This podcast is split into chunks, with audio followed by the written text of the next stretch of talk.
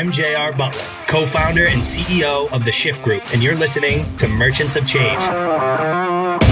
This is a podcast about transferring the skills and behaviors we acquire as athletes and military veterans into becoming a professional salesperson. Each week, we'll introduce you to a top performer who will help us understand how they became professional merchants of change.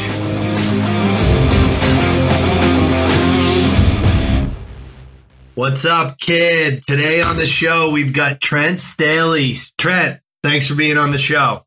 Thanks, JR. Glad to be here. I'm I'm pumped to have you, man. It's going to be awesome. So, um, Merchants of Change is is really a show that we built for our audience, which is is new new salespeople and really people that are out there that are are kind of considering a career shift into sales. And and you know our mission. We've talked about it. We we we help elite athletes and military veterans try to become elite sales professionals. Um, and, and all of our guests are former athletes or veterans who've found success in sales. Um, and if, and if it, where we like to start is kind of going into your starting with sports, talking about your transition and ending with, you know, the, the nuggets for our audience to, to apply in their daily lives. So, um, we always start with a very intentionally broad question. Um, if I asked you to recall some of your favorite memories from your swimming career, where does where does your mind drift off to? Uh, I love this question because swimming has been such an important part of my life. Uh, I think it's really shaped me second only to my parents, um, and so it's an important thing. I'm sure to many of the, the listeners as well. So I can go all the way back to swimming became my sport because I was really bad at running and I couldn't throw and I couldn't catch. And so it was just like whittling down the list of sports that might be open to me. Uh, and I liked bouncing around in the water. You know, it was a comfortable environment for a fat little kid from Portland, Oregon. And so, you know, my, my memories start there with really good relationships with teammates and all of that stuff. But, you know, I got to about the age of 12 started to lose some of that baby fat and started to realize that I, I really loved the work. Uh, and, you know, I listened to Tyler's episode, a prior one that you guys did, and, and he talked about the relationships and nobody really loves the work. Maybe if you play a sport like basketball or football, that can be the case. But if you're swimming or you're running or you're cycling, I think you have to love the work. And that was a big thing for me all the way through my career definitely when I got to USC, training with the sort of people that I trained with, uh, you had to love the work. And if if you weren't willing to come in and make that be a special thing, it was going to be really tough to be a successful swimmer. And so um, I've got a lot of great memories from being at SC. My freshman year, uh, I did a set of five one thousands, and my best time in a thousand coming out of high school was like ten fifteen or something like that. This set was on an interval of 10 minutes and 30 seconds and we were supposed to uh, build one to five, get faster each one of those those rounds.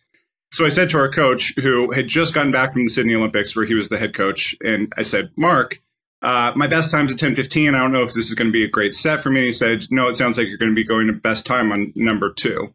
And Mark was wrong. I actually went to best time on number one and got faster each of those five, and it was just like a paradigm shift for me. Like oh, I'm not in high school. Like swimming's a different thing right now. And I still remember that thing because it it taught me a lot about your mindset and that you know you put certain limitations on yourself that really don't exist.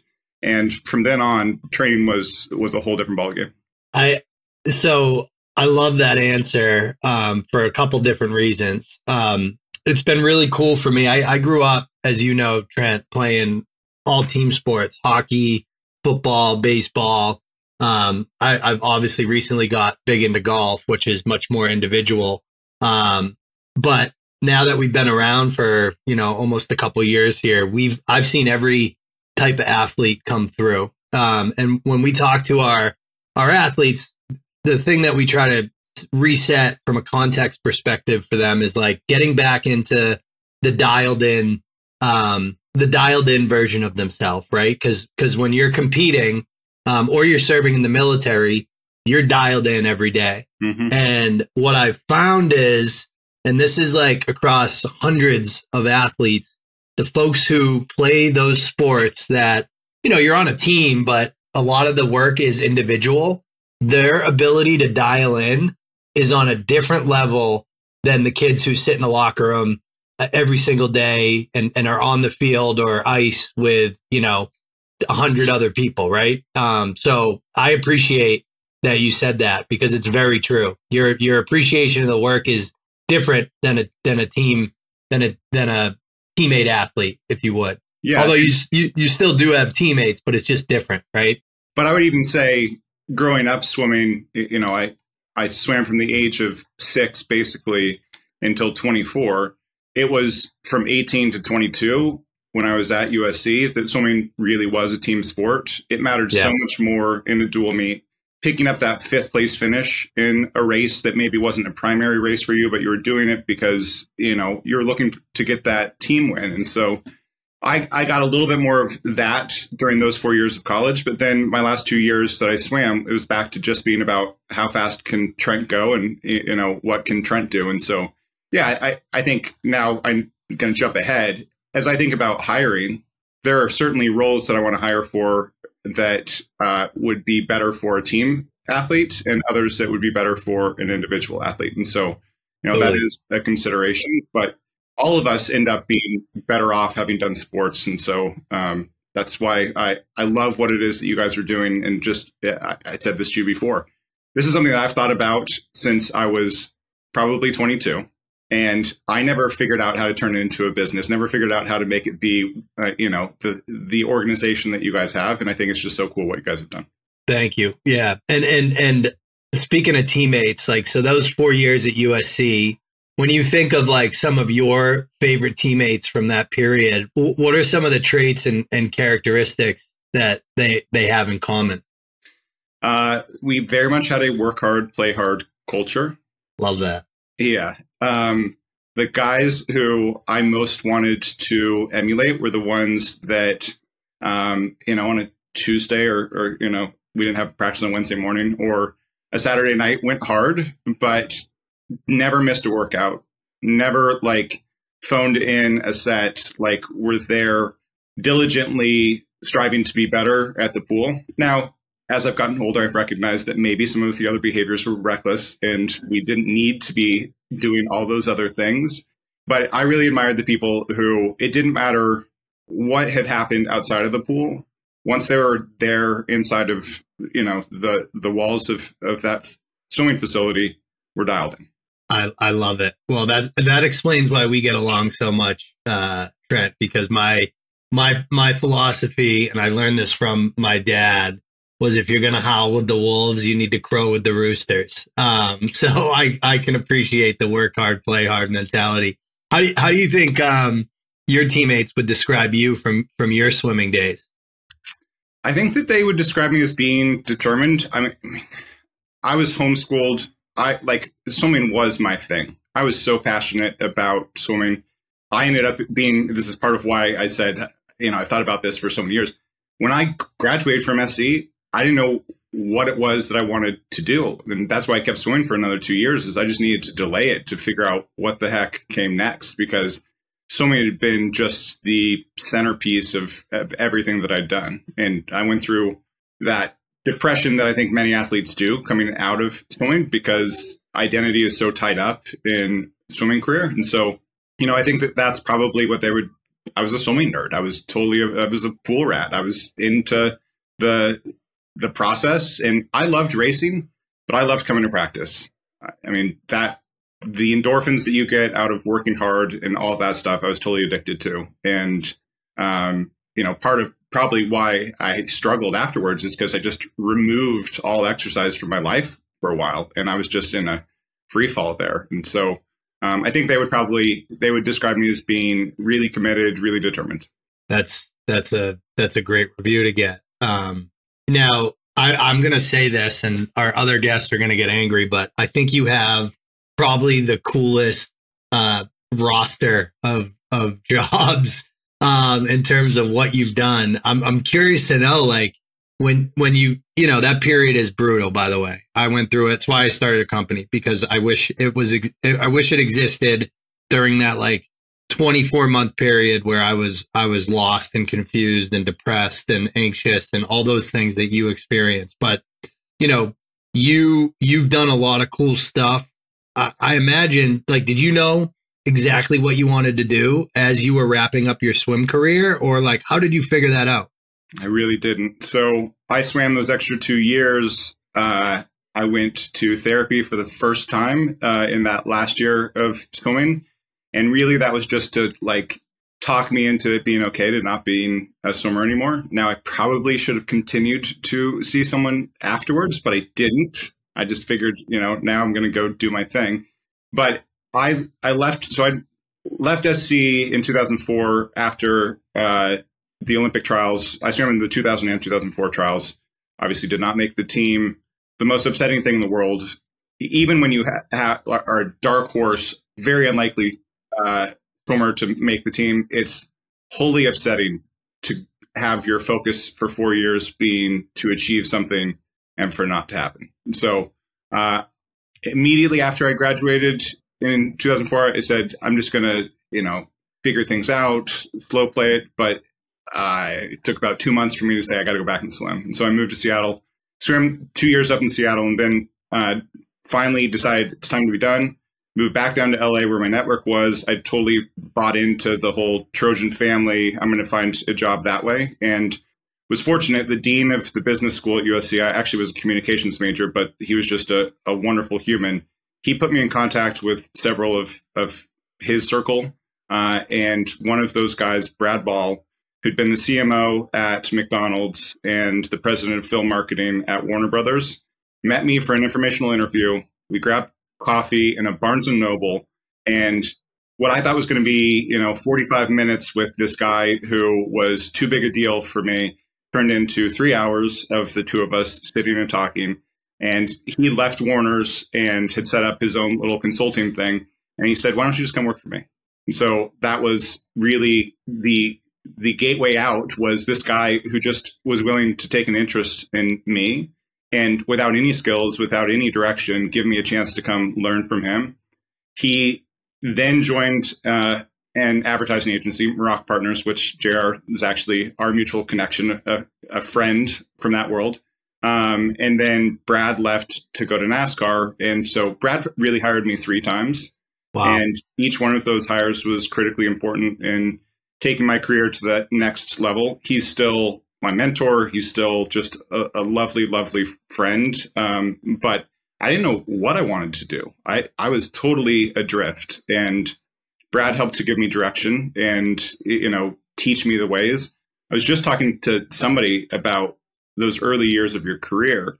And if Brad was in the office, I was going to be in the office. If Brad was going to stay until eight or nine o'clock at night, and I could just sit in his office and listen to him muse on something, I was absolutely going to do that because it was just it was so much knowledge that I could download. I didn't I didn't do an internship. You know, I was swimming every summer. I, I didn't do those things that so many students or young professionals do. I, I you know, I started my career at 24, not 22. And so I felt like I was in catch up mode and Brad really created the opportunity to do that. So that that was a big thing. Another piece in really getting me into sports the way that I have is from the age of 16, I was involved in the governance of swimming. So, local level uh, as a teenager, and then eventually joined the board of directors of USA Swimming. So, uh, starting at, I think, 22, I was a member of the board of directors and I was on the board for six years. And so that just exposed me to things that uh, you wouldn't typically get exposed to and gave me an appetite for um, sponsorships and for you know all sorts of different governance pieces that have now become a part of my career. It, I mean, that's an unbelievable story. And by the way, for those listening, like, please take notes because w- Trent, we see this all the time. One way that we get candidates into our program is is like like anyone, we we do a job posting like, hey, former college athletes, um, you know, if you're interested in sales, please apply to Shift Group's program and we see these kids like from schools like like USC, not USC specifically, but like UCLA, Duke University, like these like storied, storied educational institutions that are finding us on Indeed or ZipRecruiter. And like in the back of my head, I'm happy because I know that they're going to do really good work and we're going to, we're going to find them something awesome and help them kind of redial in their old, their old characteristics and mindsets. But in the back of my head, I'm like, how are, how are you not activating your alumni now? Like, how are you not thinking about that as an option? And I think the schools in general, um, not every school, but a lot of them take take that for granted and they don't do a good job of like and, and at 22 you don't quite understand the shared experience that you have with somebody like like your mentor uh, that you can that you can build from. Like you're not starting from scratch in a relationship. You have a shared experience that you can build off of.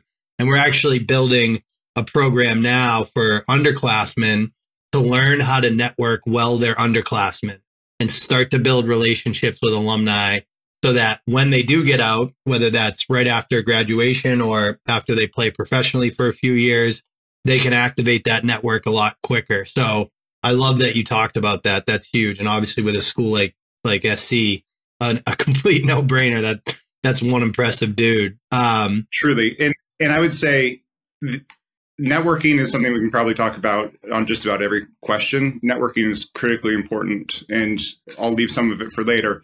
But I should have done a better job of it when I was in school. I was just fortunate that one individual was willing to open his network up to me. Yep. Um, but sort of, you, you started to touch on this, which I think is really important too. I undervalued what it was that I'd gotten from 20 years of swimming. I, you know, I, I knew that I was a hard worker and, you know, all that stuff, but I didn't realize how much of it was going to translate into the business world and how much of my swimming career really was akin to the sort of experiences that kids were getting and doing internships. You know, I was the captain of the team at SC. Like the, there were responsibilities that were on my shoulders that are different from just somebody going to to classes at SC and not participating in another group, right? And so there was a block for me in those first years around my stuff mattering the way that I now in retrospect see that it did. And so I lacked confidence in those first few years that I, I look back on and, and feel sorry about because I, I deserve to to go into interviews with more confidence than I ever did. I was scared to death when I was going into those initial interviews because I just was like, what do I have to show? Right? Like I, I haven't done anything. And being an athlete in, a, in any sport, but I'll, I know swimming the best, you know, you're hypercritical of yourself. And I knew how many strokes it took me to get across the pool. I constantly had my eyes on the clock, you know, all these things that I judged myself off of day in and day out. All of a sudden, you don't have any of those things as touch points. And like you just, you feel adrift. I used that before, yeah. like that, that's really what it was. Yeah. 100%. 100%. And, and the funniest thing is, is like if you have somebody that can show you that understanding your strokes, keeping an eye on the clock, those are actually very applicable to the real world. Um, you just need somebody to to tell you that and explain it to you, and that's hopefully what what we get to do every single day. Um, now, what what do you if you were thinking about that transition? You went through the interviews, you, you ended up getting a job. What what was the hardest part of going from being in a pool every day to commuting to an office every day? So I, I pretty easily got into just the structure of being in the office and all of that. And I think it's because swimming is so structured. You wake up, you know, there was a time in high school where practice started at 445, right? Like I'm used to things that are uncomfortable in those sort of ways. And I'm also used to mostly working in anonymity. You know, there weren't a lot of people showing up to swim meets at USC even. Um, you know, I don't know why we were a bunch of guys in great shape running around in speedos. I would have thought that we would have drawn better than we did, but you know, whatever. So I understood going to the office every day and didn't really find that to be a struggle. It goes back to what I was saying before, though. The lack of milestones that gave me a sense of how I was performing was rough. You know, I, I knew my world ranking for like the last eight years that I swam. I knew everyone who was faster than I was in the Turner backstroke.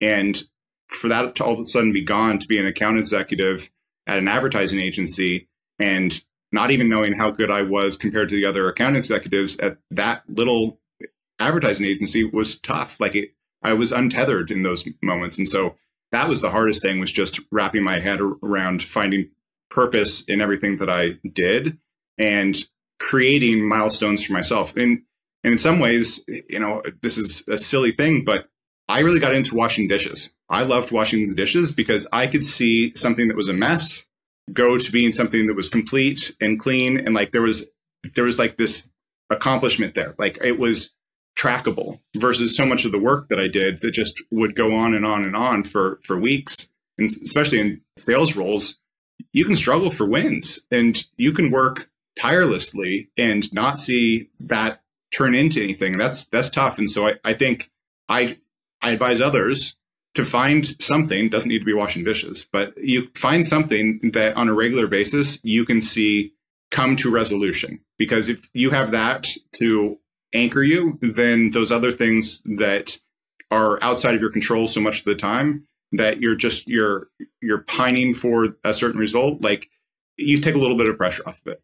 It's uh, it, that's really good, and and dishes is a good example, but it show, it can show up in a lot of different ways. I love that. Um, you you look back at you know I I I think about this sometimes, but I look back at kind of the early days of of my career and there's definitely certain things where I'm like, man, I wish I, I wish I did this or I wish I did that more or, you know, even at all.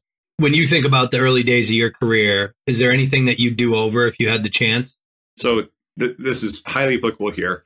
I grew up with a father that was in sales and I saw the ups and the downs of that one. And I was fearful of sales for that reason because I wanted stability in my life in a way that I didn't always see it as a kid. And so I basically shunned sales.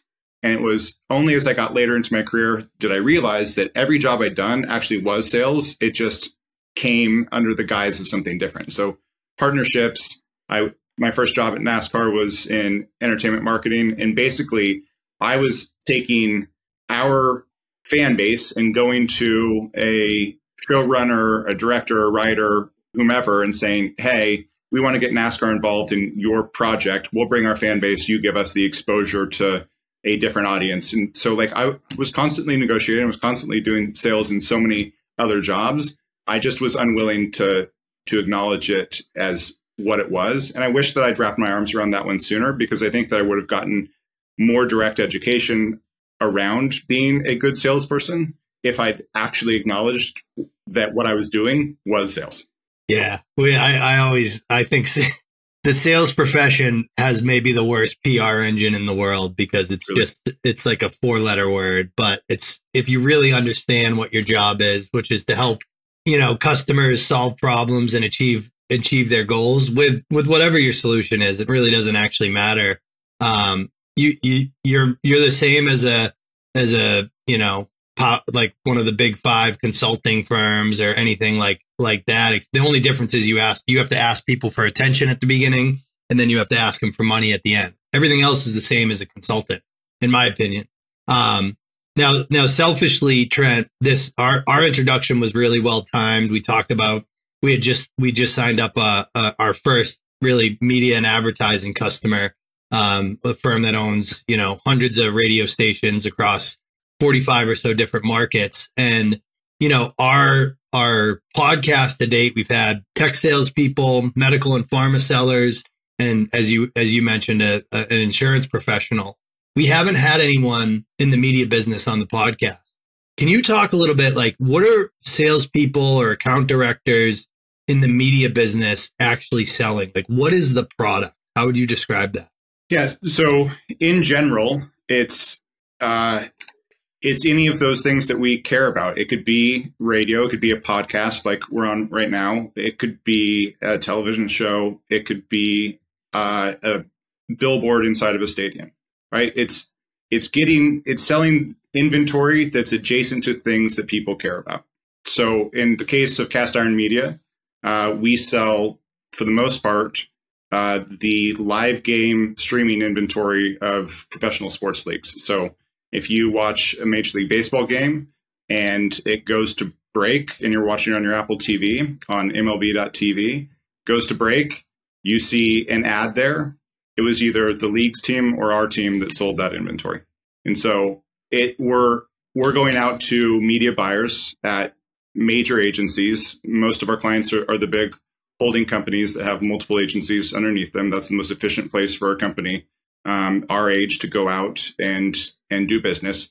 We're going and we're talking about the size of the audience, the uniqueness of the audience, the affluence of the audience, the diversity of the audience, all those different things, and how that aligns with the brands that they're representing, so that we're able to bring that audience to them by creating this opportunity for ads to run during those those breaks. We do a lot of other things, and so we don't really refer to ourselves as just being a media sales company. We talk about being a solutions company in sports. So we do the stuff inside of those live game broadcasts, um, but we also create custom solutions for brands inside of stadiums. We do social media campaigns. Um, can't talk about this one yet, but the most famous swimmer in the world uh, just did some stuff with us a couple weeks ago, which was a fun sort of full circle moment where he was creating some content for us. And so we whatever it is that our partners need within the sports space, we find a way to deliver. But most of our business really is in that uh, streaming live game space because that's just that's where so many eyeballs are shifting. That's that's really the the main consumption point. Actually, just this past month, uh, cable and broadcast became less than 50% of how it is that people view content on their TVs. And so streaming has now surpassed it. So you probably hear in the news talk about the regional sports networks and, and struggles with them. Um, the reason is people are changing their behaviors and are now getting their content on their TVs through an internet connection instead of through a cable connection. Wow, that's a crazy stat. I mean, I knew it was coming, but that's that's incredible. Um, I, I actually think these other industries, by the way, could could use and steal something from your industry, which I like the way I think about it is your job. Like we talk about becoming a subject matter expert in your customer. Uh, obviously your your solution, but but mainly your customer. And I think with in your business, it's really becoming a subject matter expert in your customer's customer. And I think if if if technology, pharma, and med device and insurance folks uh, did that, they'd they'd be a lot better at their job if they really understood their customer's customer. So um, that's why I love this space, and I'm I'm really excited to expand there. Um, so that's actually that's an interesting point. And my last role at NASCAR was with the partnership team, and so NASCAR. No one's going to be surprised to hear this. Is highly sponsor driven. And so the sponsors of the leagues get taken care of well. And much of why they're taken well care of well is because the partnership team becomes absolute experts in the business of the partners. Um, the guy who led our team, Lou Garate, now at Twitch and, and killing it. Uh, Lou would talk about our account managers needing to be able to go and be brand managers at any one of our customers. Go be a brand manager at Ford. Go be a brand manager at um, Mars. You know, on the M and M's part of the business, whatever that was. And if we weren't that dialed into what was going on with our partners, then we weren't doing our jobs the right sort of way. And I think we we try and apply that at Cast Iron too, where our sales team is trying to put themselves into the shoes of the person on the other side of the table and what is it that they need. We even our marketing materials are contoured to the audience. You know, it'd be easy to just talk about fans, fans, fans, fans, fans. But like, how does this matter to the person sitting across the table? How are we going to help them be more successful at their jobs? What what can we do to anticipate their needs and create solutions for them? You know, it starts with with listening, really, and that's the most indispensable tool of a salesperson is listening. If you're not listening, you are you are you know totally doing wrong by the the person you're selling to. And you know you hear all those adages two ears one mouth like all that stuff. There we all know it to be true but oftentimes i think sellers get excited about what it is that they get to sell and they get so hyped up on delivering the message that they've practiced. And in doing so they've totally missed the opportunity. You know us having as many different assets as we have allows us to pivot to actually deliver what it is that a client needs. And too often, I think we get stuck being like, oh, we know what they're going to need going in. And we don't hear what it is that truly is going to win the day. And so the most important thing is that we stop and we listen. And I was in a pitch two days ago in Chicago, and our sales team member just crushed it. He did such a good job of asking questions and allowing them to lead the conversation.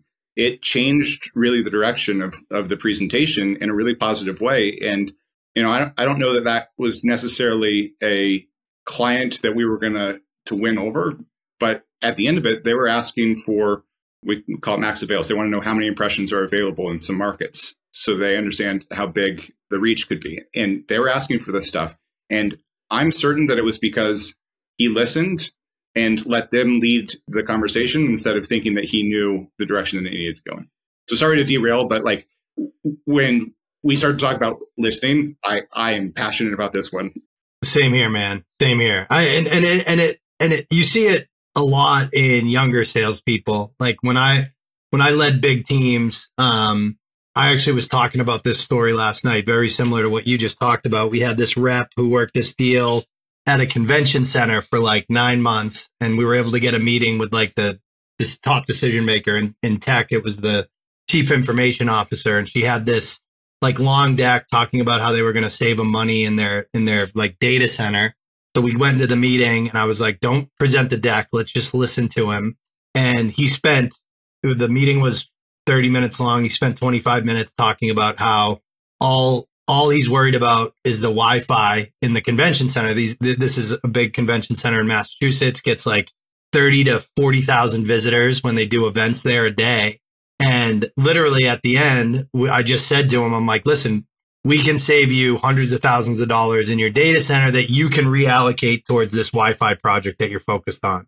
He signed the agree. We we went in the parking lot. We changed the deck that that I didn't let her present to the Wi-Fi project, and he literally signed the next day. And and and you know we had a great solution, and you know she was ready to pitch it. But you know that's the difference.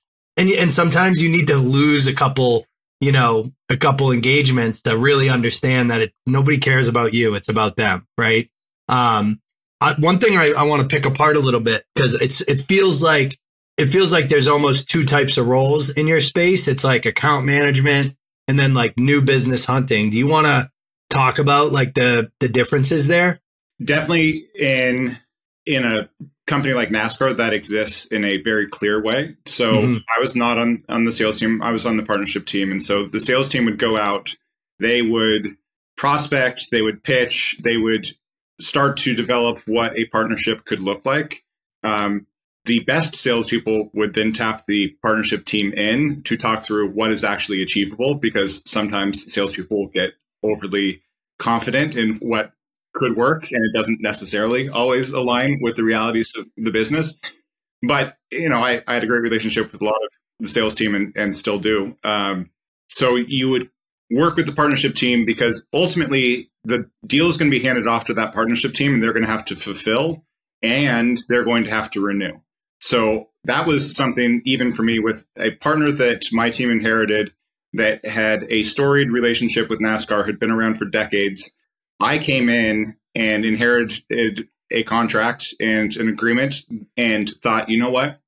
They're a CPG brand. I was like, I think that we can help them drive more sales, right? Like there are some some plans that immediately I can think of that we can start to implement that are going to help drive more sales for them. And what I quickly realized, this goes back to the prior conversation, was that that's not why they were in the sport. They were in the sport for the hospitality. They were in the sport for the access. They were in the sport for a lot of different reasons. And when I came at them trying to make it be about, you know, we can drive more business at Walgreens, they're like, cool, but that's not why we're here. And so, you know, understanding that one is really, really important. And I think is akin to what you're talking about with the, the Wi-Fi is just you have to get some of them wrong. And I definitely got it wrong on, on that one to then figure out what it is that you need to, to do right. So back to answering your question, I was responsible for about 16 of the partnerships that NASCAR had, and we took care of them. We fulfilled them in an account management sort of role. But then as you were getting close to the end of that agreement, you would need to dive in, put together proposals, just like you were pitching uh, a new business to come up with the argument for why it is that they should stay involved And really, we're always looking to upsell them. Like, how do we get them more deeply involved in the sport? Sure, they've got category exclusivity, but let's get them activating at the racetrack. Let's get them uh, doing, uh, you know, a series on NASCAR.com, what, whatever it might have been. Um, so we were not out there having to break open a new account, but we absolutely were still doing the same sort of sales process that you're doing in any number of different businesses. And, and and to kind of put a put a cherry on top of that, it's it's it really comes down to the the biggest thing, the biggest skill that can help you be that person that can grow an account, which is what you're talking about, really comes down to listening and paying attention to their needs and what they're focused on, right? Absolutely. Love it. Um, now I want to transition a little bit um, to something that's close to my heart, which is, you know, being a leader and building teams. Um, now, when you think about, you know, you guys are are obviously growing, and and and I know you're hiring. That's kind of how we got connected. What what kind of people are you trying to hire, and and how do you find them in in your space? Yeah, so we've got a lot of different roles, and so it's a different answer for different parts of the business. But on the sales team side, a lot of the people that we've hired to date, because of being young and wanting to grow quickly, are people that have years of experience within media sales. So we're looking for people that have strong relationships with brands and they need to be the right sort of brand. So much of what we do is selling at a local or a regional level versus the leagues that are selling at a national level. So just an example would be an um, automaker. They run national ads that have the big celebrity in the spots and they're sexy and they play up the the the car, the SUV or truck or whatever it is. That's a deal that would be done by the league. Tier two, where we're selling, is more about the incentives. Here's what the opportunity is. Go to your local Chevy dealer, that sort of a thing that is more about the transaction. Um, and so we're out selling to them. And so I want people on our team as we're hiring, as we've been hiring, to have those relationships where they can go and get in front of the agency for Chevy to say, hey, we have the right demographics for you. We've got the right reach for you. Here's something that we think is going to work really well for your business. And so that's been a lot of who we've been hiring to date. But as you and I've spoken, we're graduating into a place where we want to train people. And so we want people who are going to be great networkers. That goes back to what we talked about before and great listeners. If you're and is willing to work hard because sometimes we get people who come across really well on a Zoom or whatever it is, but they don't have that understanding of the work that's going to have to go into it or the determination to fight through the times that suck because there are definitely going to be times that suck in sales and you're we hire people that have great relationships and have done great things in their career and it takes six or nine months for them to get ramped up and really be hitting. And I watch the struggle that they go through because they're not used to that sort of reset that they're having to do. Um, but the ones that are that are committed to their craft and to working hard always get to the other side of that one and find success. So that's a sales role.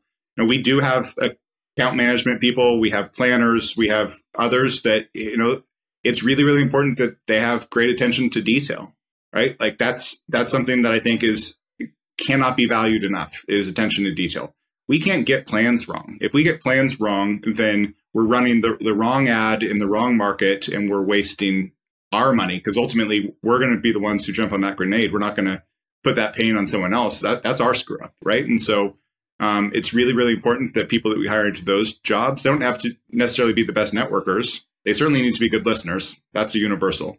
But they've got to be really diligent to pay attention to each and every input that they put into our, our system. Yeah, yeah, that that makes a ton of sense. And and it's going to be the the funny thing about a lot of that stuff is some of that stuff is really hard to interview for, right? Like like you said, someone can come across great on a Zoom, but to your point, there's going to be adversity to fight through. There's also generally, and I talk about this a lot, there's a lot of stuff you have to do as a salesperson that you're never going to enjoy. Like I've been doing it for 16 years. I still, you know, I do it. I pick up the phone and make a cold call and I, I have friends that love it. Um, I don't love it. Like I, you know, it's not something I, I, I like I want to do every single day. I do it every day, but it's not something I love. So you've got to, you know, we talk about with our veteran, our veterans understand this inherently, which is you got to embrace the suck a little bit and you got to find people that are okay with embracing the suck. You know what I mean? Totally. So there's a uh, Jon Hamm in Mad Men quote where he says, That's what the money's for. And before I even saw that Mad Men scene, I thought about the fact that working in sports, especially, is a cool place to be, right? Like it's cool to go to the racetrack. It's cool to go to the ballpark. It's like all that stuff is great. And a lot of people focus on that part. Well, guess what? We get volunteers to come in and do that part of the job. Like we don't have to pay you for that part because that is cool and that is fun. We pay you to sit at your desk and sit through meetings that you don't want to be in, to send emails that you feel like you shouldn't have needed to send. Like it's all that stuff that we're paying you for. The fun stuff, we're not paying you for. That's fun stuff. And it's really fortunate that we get to work in an industry where there is that fun side. But whether there's the fun side or not, back to Jon Hamm, that's what the money's for. You get paid to do the stuff that's not fun. Oh my god, I love that. I've I've I've watched uh, Mad Men, but I don't remember that. But I love that's what the money is for. That's incredible. It's perfect, man. It is. I, you just you just gave me a LinkedIn post. so there, there are two quotes from from shows slash movies that I probably have overinvested in. That being one, and then in Zero Dark Thirty, there's a scene where the CIA director is talking to the whole team who's supposed to be tracking down Bin Laden, and he basically is screaming at them. There's there's not another team sitting on some other floor of this building doing this thing. Like it's all on you. And I, I think about that one, obviously far lower stakes, but I think about that relative to business all the time. That if you don't do what it is that you're supposed to do, it's not like there's somebody else that's sitting out there who's like just going to do it, right? Like it it really is on you. So don't don't count on there being some other floor full of people that are just waiting to catch you know whatever it is that you don't cover. Like it's on you. Love that. Love that. It's a, it's accountability right? It's personal accountability. You got to have it or or sales sales isn't isn't really a fit. Um you talked about uh you know your your SC alum mentor. Um is there a like a a meaningful impact or or a highlight for one of the lessons that that you think was the biggest one you learned from him that you want to you want to highlight before we get into the closing questions? I mean, I, I, think it was more like the example that he set for me. Brad had already achieved, right? Like I was catching him on the tail end of his career. He'd done amazing, amazing things, but he didn't stop being creative. He didn't stop thinking about what was in the best interest of our clients. He didn't he, he wasn't phoning any of it in. He was, like I said, he was staying in the office until eight o'clock at night when he didn't have to, right? Like Brad made all the money he needed to make, and Brad had achieved the highest of heights within his marketing profession. But Brad was still committed to achieving. And I loved seeing that. And it certainly has driven me to do the same sort of thing. And I hope that I present that same example that I saw from Brad to the rest of our team. So good. I think, you know, anybody that gets to the level you have or I have in their career can look back at somebody like that and, and really appreciate what, what that, that little lesson of like, it's almost like, you know, not to be corny, but it's like stay hungry, right? Like stay dialed in. Like just because, you know, you achieve this financial outcome or, or whatever doesn't mean like you know it's like uh uh success is success is what is it? Success is leased not owned and rent is due every single day right? Like and guys like brad are are critical to come across in your life to understand that. I you know i'm so thankful to have worked for brad at the beginning of my career.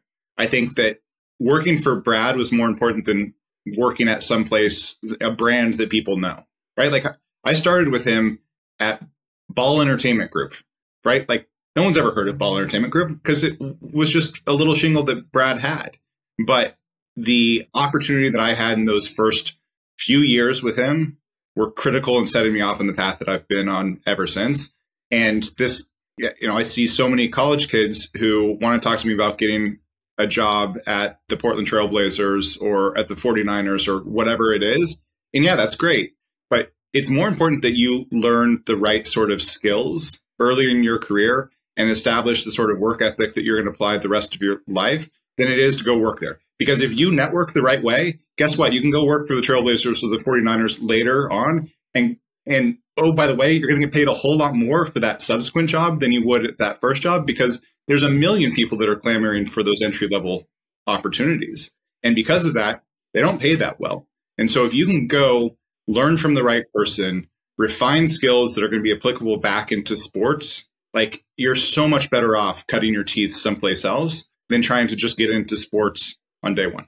I love it. Uh, you got to listen to this week's episode that just launched uh, because I literally had the exact same answer for what to look for in your first job. Nothing to do with the product, the brand. It's the person that you're going to work with and for, and it's got to be somebody you admire that that that foundationally represents where you want to go um, because of all the stuff you just mentioned. It's so it. important. We, we, I think early on we get enamored with the brand. Like I have to go work for this place. Like I've I've always wanted to work for fill in the blank, and I think you set yourself up for failure so often there. No, I think that the model is also wrong that that people get taken advantage of in highly sought after companies and industries.